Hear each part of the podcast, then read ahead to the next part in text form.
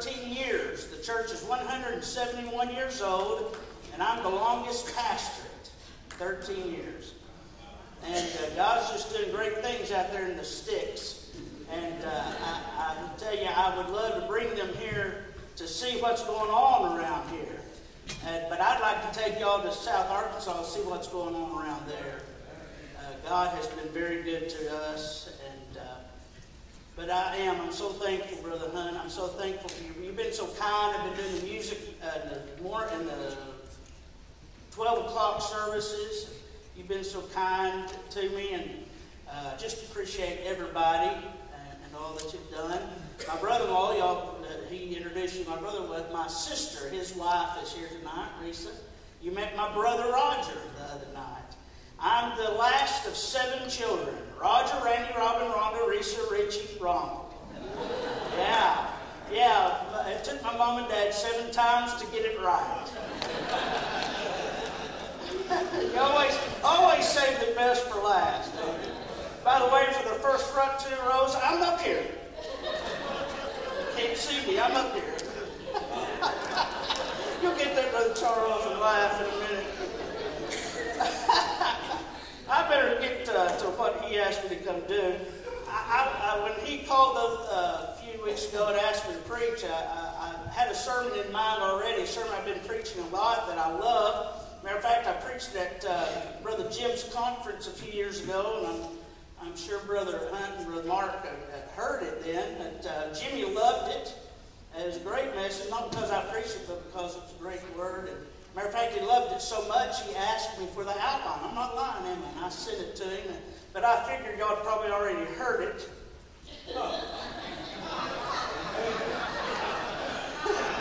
or, or maybe you read it in Spurgeon's Book of Sermons.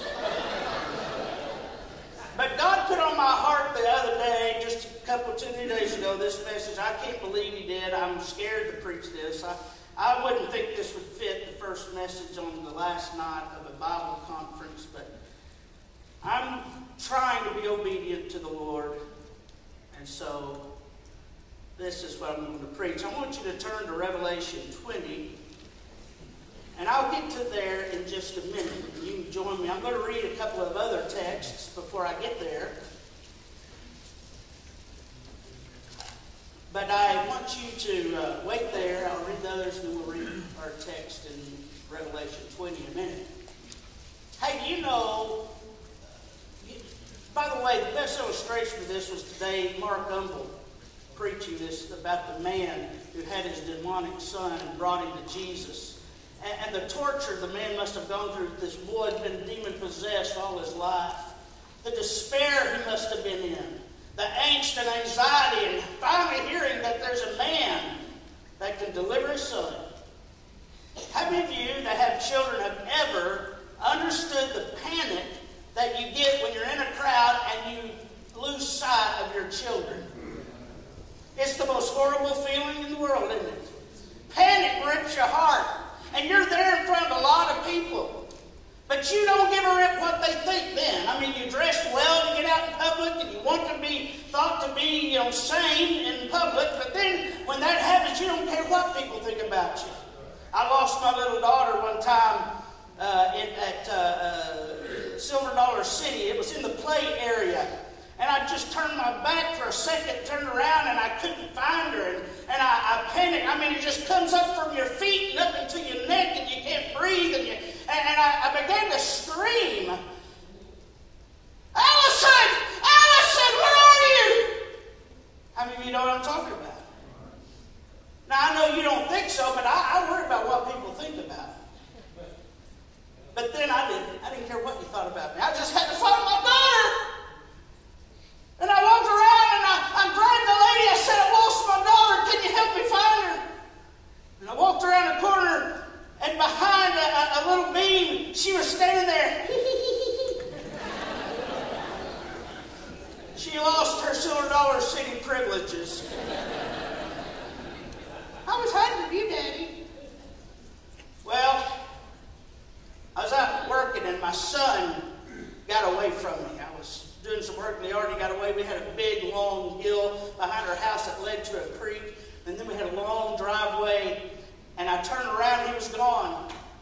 I'm telling you, panic, that panic, that, that uh, I'm trying to find another word. Y'all make up your own words, okay?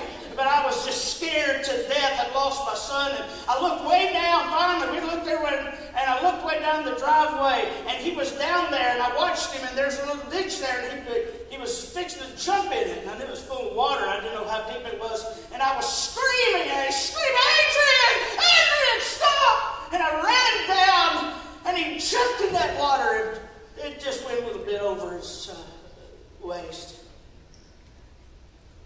And I, well, we went back up the driveway. I, that's all I'll say. That was in the morning. I put him with his mama, and I went and got my easy chair, and I didn't get out for the rest of the day. How many of you know? Have you ever felt that way? When your family's in danger, you don't care. I remember seeing the pastor, First Baptist Church of Warren. I hadn't seen him in many years. I used to live there. And I was watching on TV. There was a plane that ran off the runway in Little Rock and ran off the end of it and crashed. A friend of mine was on there. She was 70 years old, had to jump 10 foot out of that thing. And she survived. Many people survived it, but a lot of people died. And I was watching the coverage on TV, and there I saw my friend's face, my brother Stanley, the white-headed man. He was an early white-headed man, and I bet this didn't help either. And I saw him, I said, What's he doing there? And he was frantic, brother. He was pushing people out of the way. He was looking, and he was frantic. And then the TV went off. I said, I wonder what that, wonder and I called a friend of mine that knew him. I said, Did you say, brother, I saw him on TV. That, he said, Yes, his son was on that plane, and he was trying to find and see survived the crash. Brother Stanley is a very, he was a very uh, regal man, a very dignified man. But when I saw him on that TV show, he was not dignified at all. He didn't care what people thought. When I was seven or eight years old, I slipped into a ditch playing in some flood water and got sucked into a drainage, and I grabbed some bricks. And I began to scream to the top of my lungs. I was just a little six year old kid or so. And I remember looking over my shoulders, just screaming to see if anybody heard me. And a lady came out that was in her yard. She came out, and her hands were just like this, just like this. And she was screaming to the top of her lungs. And her husband, half naked, came flying out of his house and ran down there with just his breeches on. And my brother in law ran from my house, which was several houses down, and they grabbed my shoulders before I went under. I could feel my, my shoes coming off. I could feel my socks coming off. I could feel my pants starting to go down. And they grabbed me and pulled me out to save my life. I still have nightmares from that. But I'll never forget the panic on that woman's face. And I wonder why people don't panic like that about and have that same panic about their loved ones that are going to hell. Not eternal time out, fire and brimstone. Now, I want to ask you a question. Do you really think we believe in hell? The hell the Bible describes? Do we really? Let me ask you, when's the last time you told someone about Jesus? Oh, weeks, months. Then you don't believe in hell. How could you believe in a demon filled Hitler residence of eternal fire and damnation and separation from God forever and not have a, a, a heart for souls? Now, Let me read. I got to get this quick. I told Brother Hunt that I would be brief. In the past, that's meant nothing, but I hope tonight it takes.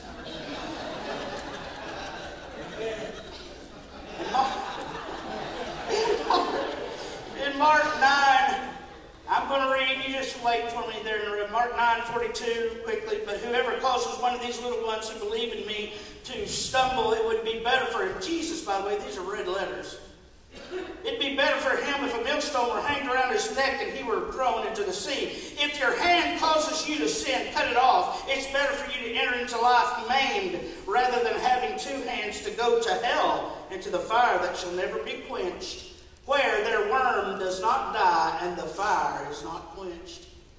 And if your foot causes you to sin, cut it off. It is better for you to enter life uh, lame rather than having two feet to be cast into hell, into the fire that shall never be quenched, where their worm does not die and the fire is not quenched. And if your eye causes you to sin, pluck it out. It's better for you to enter the kingdom of God with one eye rather than having two eyes to be cast into hell fire, where their worm does not die and the fire is not quenched. I want to read to you Luke 16, just a small portion of the story of the rich man and Lazarus. Apparently, Lazarus was a man of God, yet he was poor and a beggar. But the rich man was ungodly, and the Bible says, and was, was not a believer, and the Bible says the rich man also died, which, by the way, your loved ones will too. Your neighbor will too. You will too. The statistics on death are very alarming. Ten out of every ten persons die. Being in torments in hell, he lifted up his eyes and saw Abraham afar off and Lazarus in his bosom. Then he cried and said, Father Abraham, have mercy on me and send Lazarus that he may dip the tip of his finger in water and cool my tongue, for I am tormented in this flame. That's not symbolic language, by the way. Revelation chapter 20, the last judgment. Read with me verse 11, verse 12. And I saw the dead, small and great, stand before God, and the books were opened. Now, just real quickly, these are the books. This is the only standard of righteousness there is right here. The books were opened, and another book was opened, which is the book of life. And the dead were judged according to the works by the things which were written in the books, plural. And the sea gave up the dead who were in it, and death and hell delivered up the dead which were in them, and they were judged each one according to works, not to see whether they're going to heaven or hell, but to see how hot hell was going to be for them. Going to hell was already decided when they decided against Jesus. Then death, verse 14, and hell were cast into the lake of fire. This is the second death. And anyone not found written in the book of life was cast into the lake of fire. W.A. Criswell said, Where there is hell in the pulpit, there will be no hell in the home and nation. But where there is no hell in the pulpit, there will be hell in the home and the nation. And I agree with him. We're afraid to offend. But we ought to be more scared that they're fixing, our loved ones are fixing to drop into an eternal abyss from which they will never get out. If they were fixing to run off a cliff in a car, you would scream and you would holler and you would do everything you can to throw yourself in front of that car to get them to stop to save their lives. I heard uh, the, the, the, man, Freddie Gage, came to our city many years ago. I was a teenager. Tom was my pastor. And he talked about uh, people said, You're too pushy. You're too pushy. He said, Where am I going to push them? Hell number two? They're going to hell. Hell as a place of punishment translates to Gehenna. The Greek form of the Hebrew phrase that means the Vale of Hinnom. It is a real valley west and south of Jerusalem. In this valley, the Canaanites worshiped Baal, the god, and the god Molech by sacrificing their children in a fire that burned continuously. Even Ahaz and Manasseh, kings of Judah, were guilty of this terrible idolatrous practice. In the time of Jesus, the Valley of Hinnom was used as the garbage dump of Jerusalem. Into it were thrown all the filth and garbage of the city, including the dead bodies of animals and executed criminals. To consume all of this, fires burned constantly. Maggots worked in the filth. When the wind blew from the direct, that direction over the city, its awfulness was quite evident. At night, wild dogs howled as they fought over the garbage. And Jesus used this awful scene as a symbol of hell. Stay with me now. In effect, he said, You want to know what hell is like? Look at Gehenna. So hell may be described as God's cosmic garbage dump. All that is unfit for heaven will be thrown into it. The word Gehenna occurs 12 times in the New Testament, which translates hell. Each time is translated as hell in the King James Version and other versions. Apart from James 3 6, it is used exclusively by Jesus himself. In several verses, he uses the word with the word fire, as in hell fire. So the word hell, Gehenna, as a place of punishment, is used in the New Testament by him who is the essence of infinite love. Warren Wiersbe has said, because of the symbolic nature of the language, some people question whether hell consists of actual fire. Now listen. Such reasoning should bring no comfort to the lost. The reality is always greater than a symbol. The Bible exhausts human language in describing heaven and hell. The former is more glorious than we can imagine, and the latter language can express. Oh, that's symbolic. Lord God, I hope not. I hope these are not symbols. If this is the symbol, what was the reality, really? I remember a video of a woman at a zoo who was at the polar bear exhibit. And there were signs on the pages, and signs and icons, uh, icons, symbols, if you would, that said, Do, don't get close to the cage, don't feed the bears. And on the sign, of course, was a little fuzzy bear and someone feeding him with an X, with a circle, with a line through it, of course. But she ignored the symbol. And she did get close to the cage. And the beautiful monster reached its head outside of the bars and grabbed the woman's leg. I remember watching this. And began to try and pull the woman through. And I remember as the animal would move forward and with enormous force slam the lady back into the cage and into the bars, tearing her flesh and breaking bones until she was rescued by the Sioux workers zoo workers. She ignored the symbol, but experienced the reality. The place of hell, number one. I'm finally to my message. Think I'll get done in time? The place of eternal torments. It's a place of eternal torments. Luke 16 23, I'm tormented in this flames. Being hell, he lifted up his eye, being in torments it says, Revelation 14 11, and the smoke of their torment ascended up forever and ever, and they had no rest day or night. It's a place of eternal worms. Said it three times there in Mark, where their worm died not, where their worm died not, where their worm died not. Now, I don't believe these are symbolic. I believe there's real fire in hell. I believe there's real worms in hell. Until I see differently, that's what I'm going to preach, because that's what the Bible says. But this word, some people say, well, that's the worm of remembrance. Okay, the word is scolex, which means maggot. Not an earthworm, not a fuzzy caterpillar, not an inchworm, a maggot, a larvae that chews and feasts on dead things. This is the icon. What must the reality be? It's a place of eternal fire. Mark 9, 44, 46, 48. The word not not. Where the fire is not quenched. Where the fire is not quenched. Where the fire is never quenched. Revelation 20, 15. And whoever was not found written in the book of life was cast into the lake of fire. A place, number four, of eternal darkness. The Bible describes hell as this outer darkness, chains of darkness, blackness of darkness, mist of darkness, darkness so thick that you can feel it on your skin, darkness so black that you can smell it, darkness so bad that you can hear it, darkness. demon or is it the heathen? Who knows what it is? That's hell. That's the place of hell.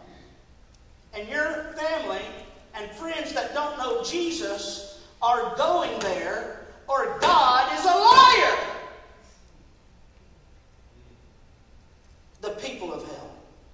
First of all, I want you to notice the hell. Revelation 21 8 says this But the fearful and the unbelieving and the abominable and the murderers and the whoremongers and sorcerers and idolaters and all liars shall have their part in the lake which burneth with fire and brimstone, which is the second death. I had a boy when I went to Street, I was a teenager. And, and Dewey Crowley was my Sunday school teacher, and he let me do the talking at this door. We knocked on the door, and the door opened. It was a young man. He was standing there, and you could tell he's probably either high or just got up from a nap. And he said, What do y'all want? And I said, Well, I said, if you die today, you know, you go to heaven. I'm shortening uh, it. I'm inviting church. He said, he said, I'd go to hell. I said, you go to hell, really? He said, yeah. He said, I want to go to hell. And he laughed at us. I said, sir, you don't want to go to hell. He said, oh, yeah, I want to go to hell. That's where all my friends are. And I just, I just got a little holy gumption in me. It just, it just scared me. It made me mad. And, and I kind of reared back and with a little force, and I'm like I'm hollering at y'all. hey, we had shouting in my church Sunday. I was the only one doing it, but we had it. he, he said, Yeah, Ma, I want to go to hell. That's where my friends are. And I read back a little bit with my preacher voice, even back then. I say, Sir, you don't have any friends in hell. And if they're there, they're saying, Don't come here. He laughed and slammed the door. I often have wondered about that young man. I hope I see him in heaven. But I want to tell you something. There's going to be a lot of preachers in hell. There's going to be a lot of deacons in hell. There's going to be a lot of church members in hell. Some of you trying to use Jesus as just, just for a fire escape to get you out. I mean, you don't care nothing about your sin or righteousness. And, and someone said you want to go to hell. You said, no, I don't go to hell. Say the Spirit, and you said it. That's not salvation. Salvation is when you broke it over your sin and you know that you deserve hell, but you cry out for mercy and God saves you. Somebody trying to use Jesus as a party pass to get you into heaven.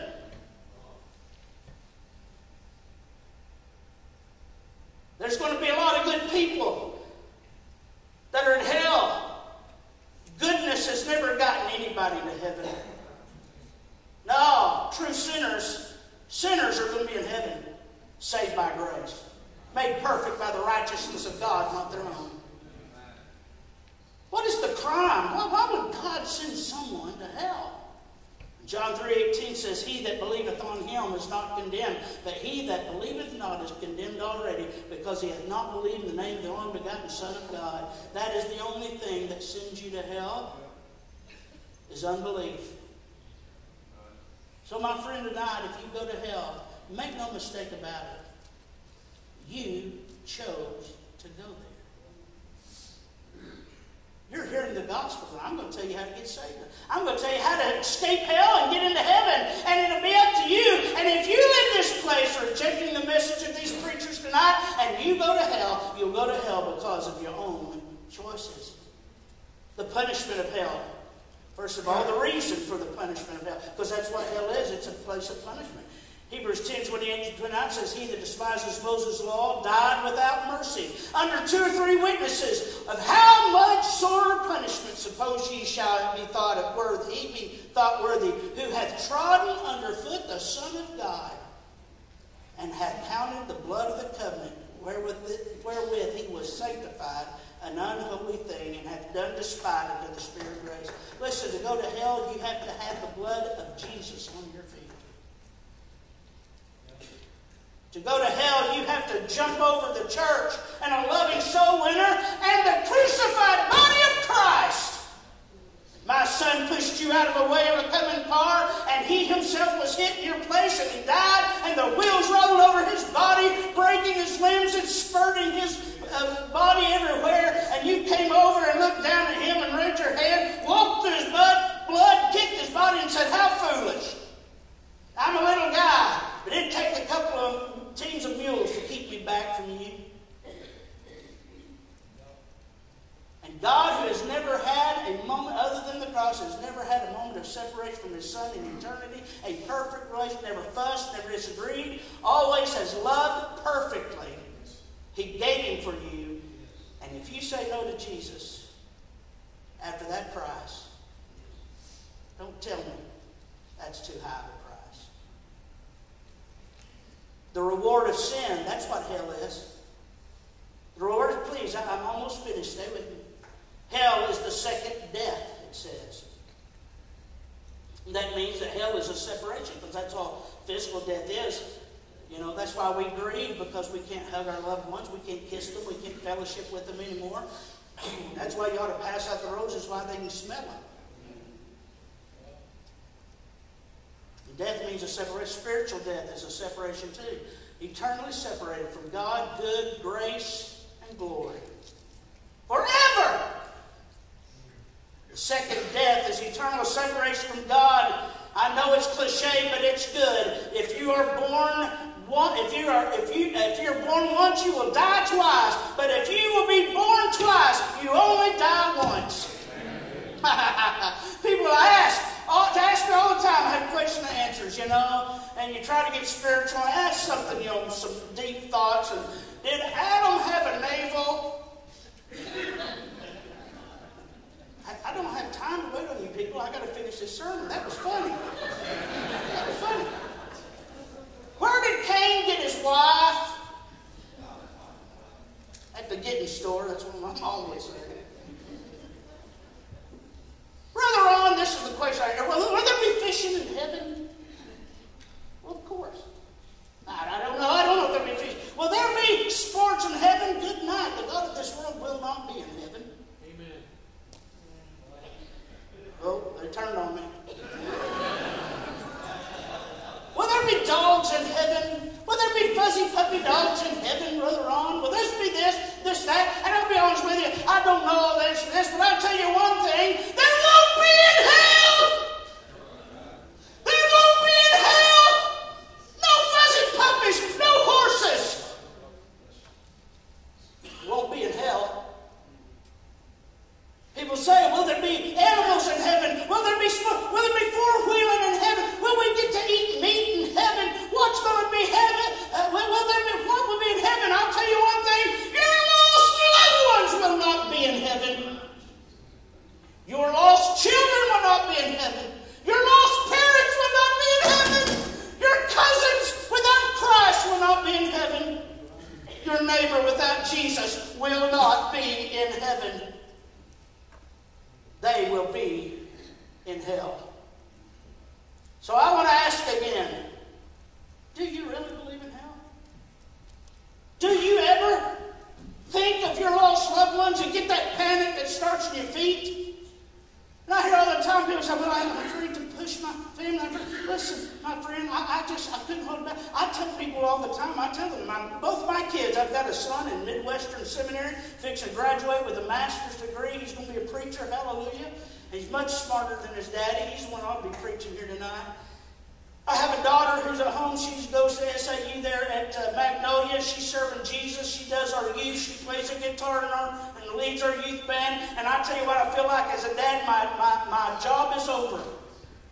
They're both saved and they love Jesus. But I said this to my wife, and I've said this to people who have lost children that don't seem to really be shedding tears about it. I said, let me tell you, if my child were lost, if I knew my kids were not saved, I would tell God, I'm quitting eating. I'm going to stop drinking. I'm going to start water or tea. Okay, don't, I will, I'm going, and I'm going to fast. And I'm God. You'll have to kill me if you don't save my children. They're not going to time out. They're going to hell.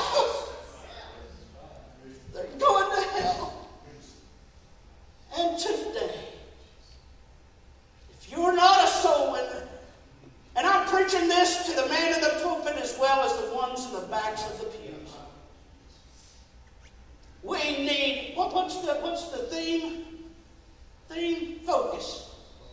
Maybe we need to focus on hell.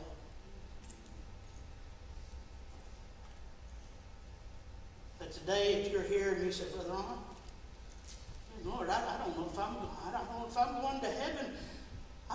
going to hell. That kind of scares me. Good. Good. Good. But I've got good news for you. The Bible says, Romans 10 13, whoever calls on the name of the Lord shall be saved. That's not in the verse, but he would have added, and I don't think he thinks this is injustice, saved from hell. Tim Lee, uh, evangelist Tim Lee, said that when I got saved, I got saved because I didn't want to go to hell. And someone said, that's not a good reason to get saved. And he said, but it's not a bad reason.